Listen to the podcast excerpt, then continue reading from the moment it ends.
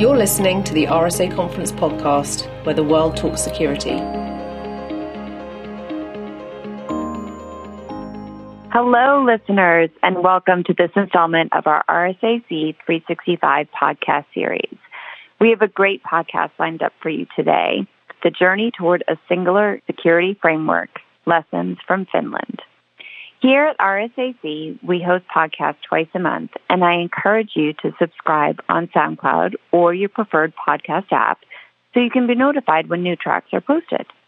And now I'd like to ask Vikram Sharma to take a moment to introduce himself before we dive into today's topic. Vikram? Thank you, Casey.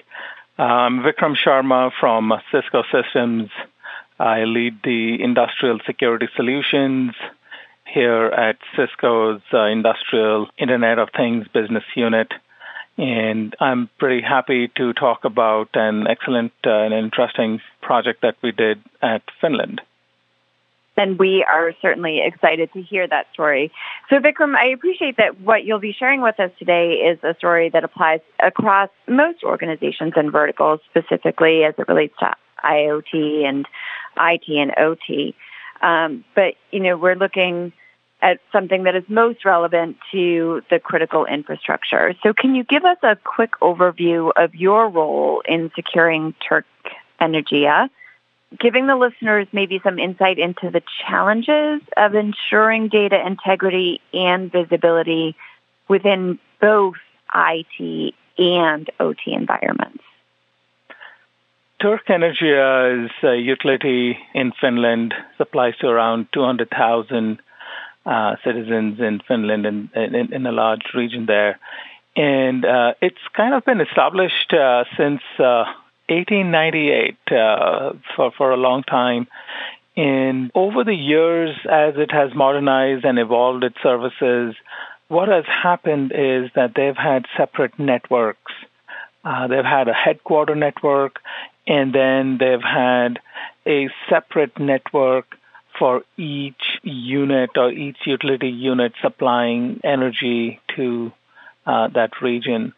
The Turku's IT team managed uh, the headquarter network, and these operational networks at these different plants were managed by different network operators.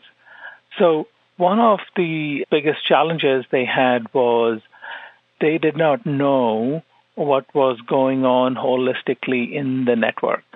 Because of all these disparate networks, there was no visibility into the network.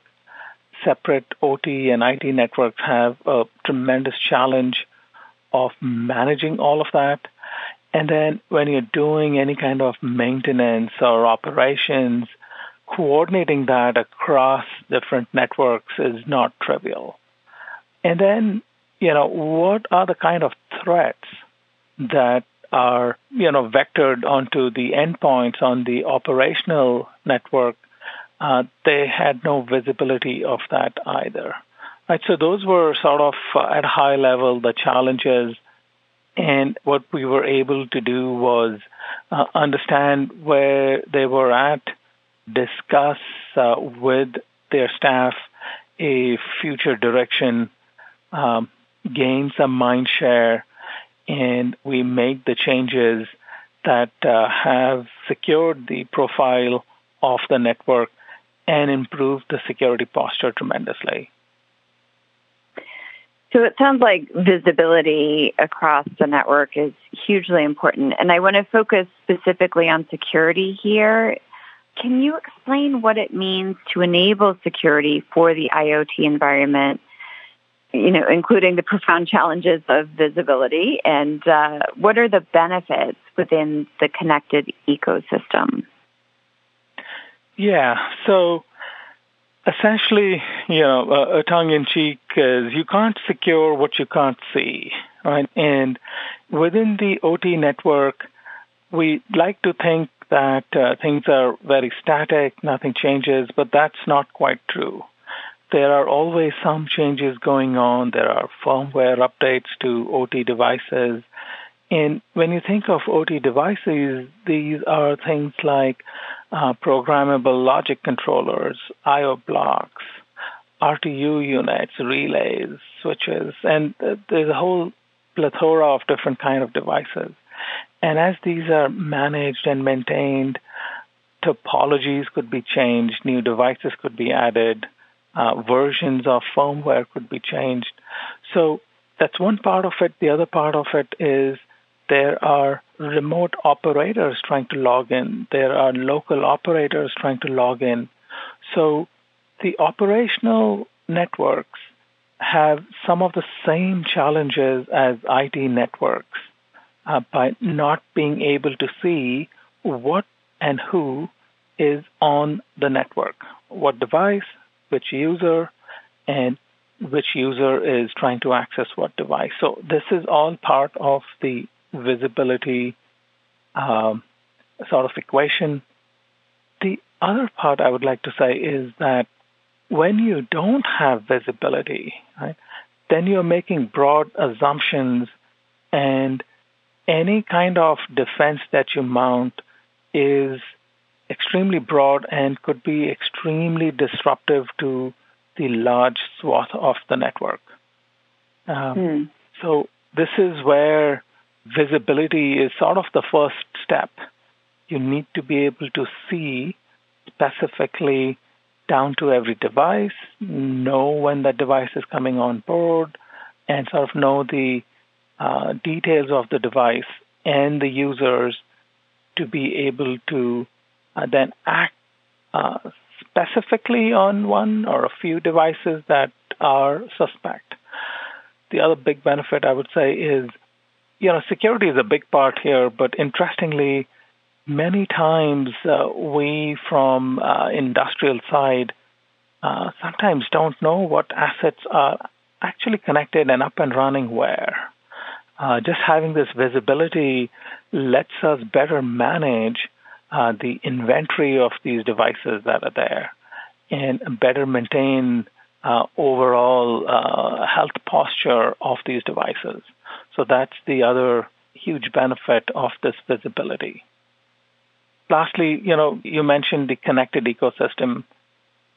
By having visibility, now you can have a an extremely clear view of which remote user uh, dialed in from where, connected to what part of the network, and then accessed what part. So if you need to run any kind of security processes to restrict access, you can do that effectively without hampering the work of legitimate users. So the connected ecosystem gives us that capability as well. So I want to take a step back and almost broaden the lens a bit. We've talked about visibility, we've talked about user access and, you know, the benefits of this connected ecosystem. But based on your experience, how can IT teams create a holistic security architecture?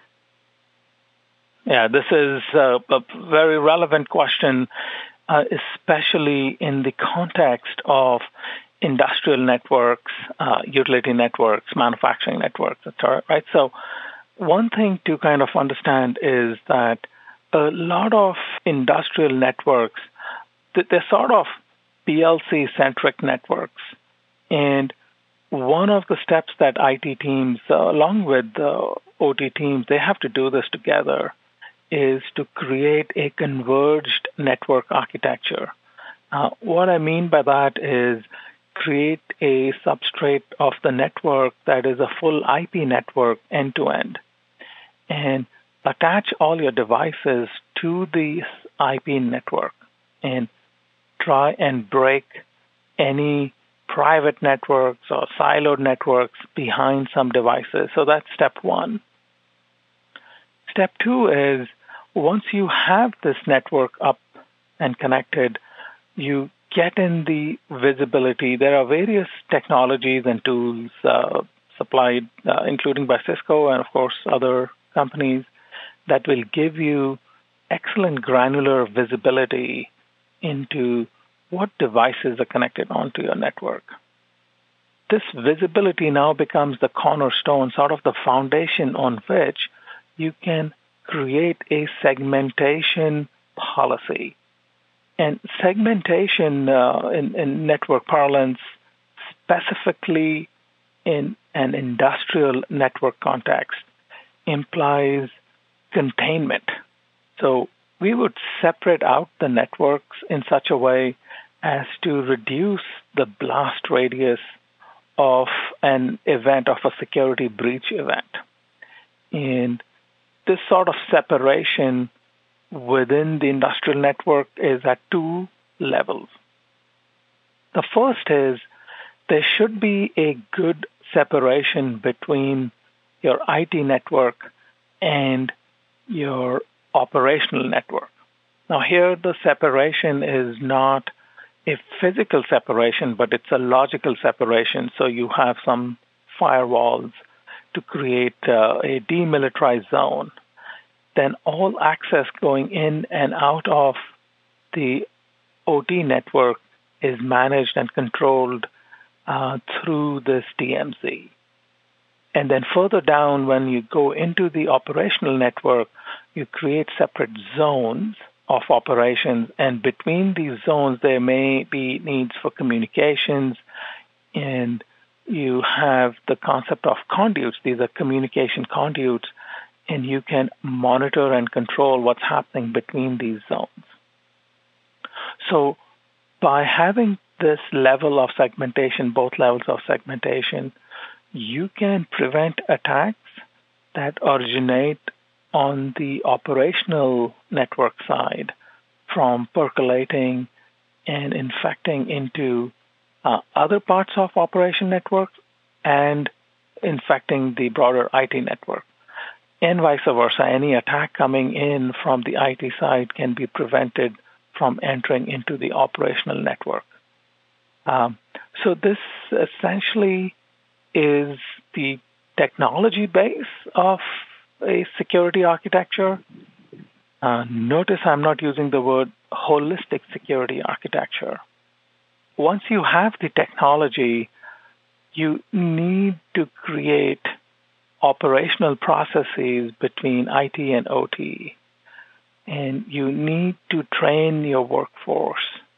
You know, so that part of technology, which is, I would say, the people and the process side, if you bring that together, then you can have a holistic security architecture. Well, it's funny, you know, listening to you talk about the need for segmenting your networks and separating things out. I'm thinking, okay, but that's the exact opposite of what we actually want for the IT and OT teams, right? So can you talk a little bit about why it is important to strengthen the partnership and collaboration between the IT and OT teams in order to improve security? Yes, yes, I think uh, you put it well. We're going to segment at a network technical level, but we're going to come together at a people and process level, right? So, the the way to look at it is, as an operational person, you know, my day to day focus is ensuring enough kilowatt hours are pumped out reliably or you know keep uh, things safe and secure in all these plants. I know and I'm aware about security, but cybersecurity per se is uh, is a very vast area. It's best uh, for people like information security, IT folks who do you know cybersecurity kind of for, for a living, be focused on the security. Now, as an IT person, I really don't understand the nuances of what's going on on the operational side. So it's hard for either team to kind of be 100% confident that security is up to mark. So the best thing to do is to join forces. You can let the IT and InfoSec folks focus on security, researching, you know, the security uh, space of any new attacks and uh, attack vectors. Uh, OT guys continue to focus on the operational technology, and then they build a collaboration process where the operational context is made visible to the IT folks so they understand the process at least from a network communication standpoint. And the IT folks, now that once they understand that, they can then provide some security oversight and extend the security cover from the corporate network onto the industrial network. So you need to build a partnership of workflows and processes and who does what. Are we both looking at the same data set? When an event does happen or a vulnerability is detected, that can be discussed within the context of a workflow or a process where operational technology can make a decision on what is to be done, how serious is this, is this in the middle of uh, you know an emergency power situation where we can't take any more energy units down, or is this something that is schedulable, and how would we go about rolling out this patch? That way, they don't have to worry about keeping a magnifying lens, a close eye on what's going on from a security perspective, and the IT folks uh, know they have a partner who can respond and acknowledge some of these threats and treat these threats as an essential and an important maintenance process, right? I'd like to use this word. On the OT side, we have maintenance processes. Um, the message here is there is one more maintenance process called the cybersecurity maintenance process. Um, there's a cadence to it, there's a rhythm to it, and sometimes you need to do emergency maintenance. And we do this together with our IT organization. And that's where the collaboration is so important. Each of us can focus in our areas of expertise and leverage and gain from the other for ensuring our mission is met. Vikram, some great guidance about uh, visibility, network segmentation, collaboration, any parting words for our listeners before we wrap up? Um, yes, actually, uh, an interesting thing what I've seen over the years in the industry is that security introduction and improvement of security posture uh, causes tremendous complexity, both from a introduction standpoint as well as a day-to-day operation maintenance standpoint. So the way to think about securing our industrial networks is to think of this as a journey, right? It is a journey towards a converged singular security framework as well as a journey of enhancing security postures. So what I always suggest is let's take this in steps. Step one, uh, let's just separate out the industrial network from the corporate network by throwing in a DMZ, a demilitarized zone. Uh, but let's still build the processes between IT and OT. That's step one. You can align your thoughts. Then step two, let's put some security technology inside the industrial network, like more visibility, uh, segmentation, sort of a foundational posture where you now need to enhance your collaboration and your processes and your workflows with IT and OT to be able to better contain uh, and reduce sort of the blast radius of uh, an event. And then step three could be you reduce the blast radius from a zone to a single device and that requires the introduction of additional technology and more processes. But so it's a journey. You take these few steps, and at the end of this journey, you'll find, rather, I should say, even before you end, every step that you take, you'll find that you're enhancing your security posture and the people skills as well as the collaborative process. That's when you can make the best use uh, of all your investments and know that any enhancements that you're making, your organization can utilize that and improve the security posture with everyone having the mind share, everyone being people on IT and people on OT sides. So it's a journey and take it a step at a time. That's great advice. Thanks so much. Vikram, thank you for being here with us today. Listeners, thank you for tuning in. A reminder that here at RSAC, we host podcasts twice a month, and I encourage you to subscribe on SoundCloud or your preferred podcast app so you can be notified when new tracks are posted. Until next time, thanks for joining us.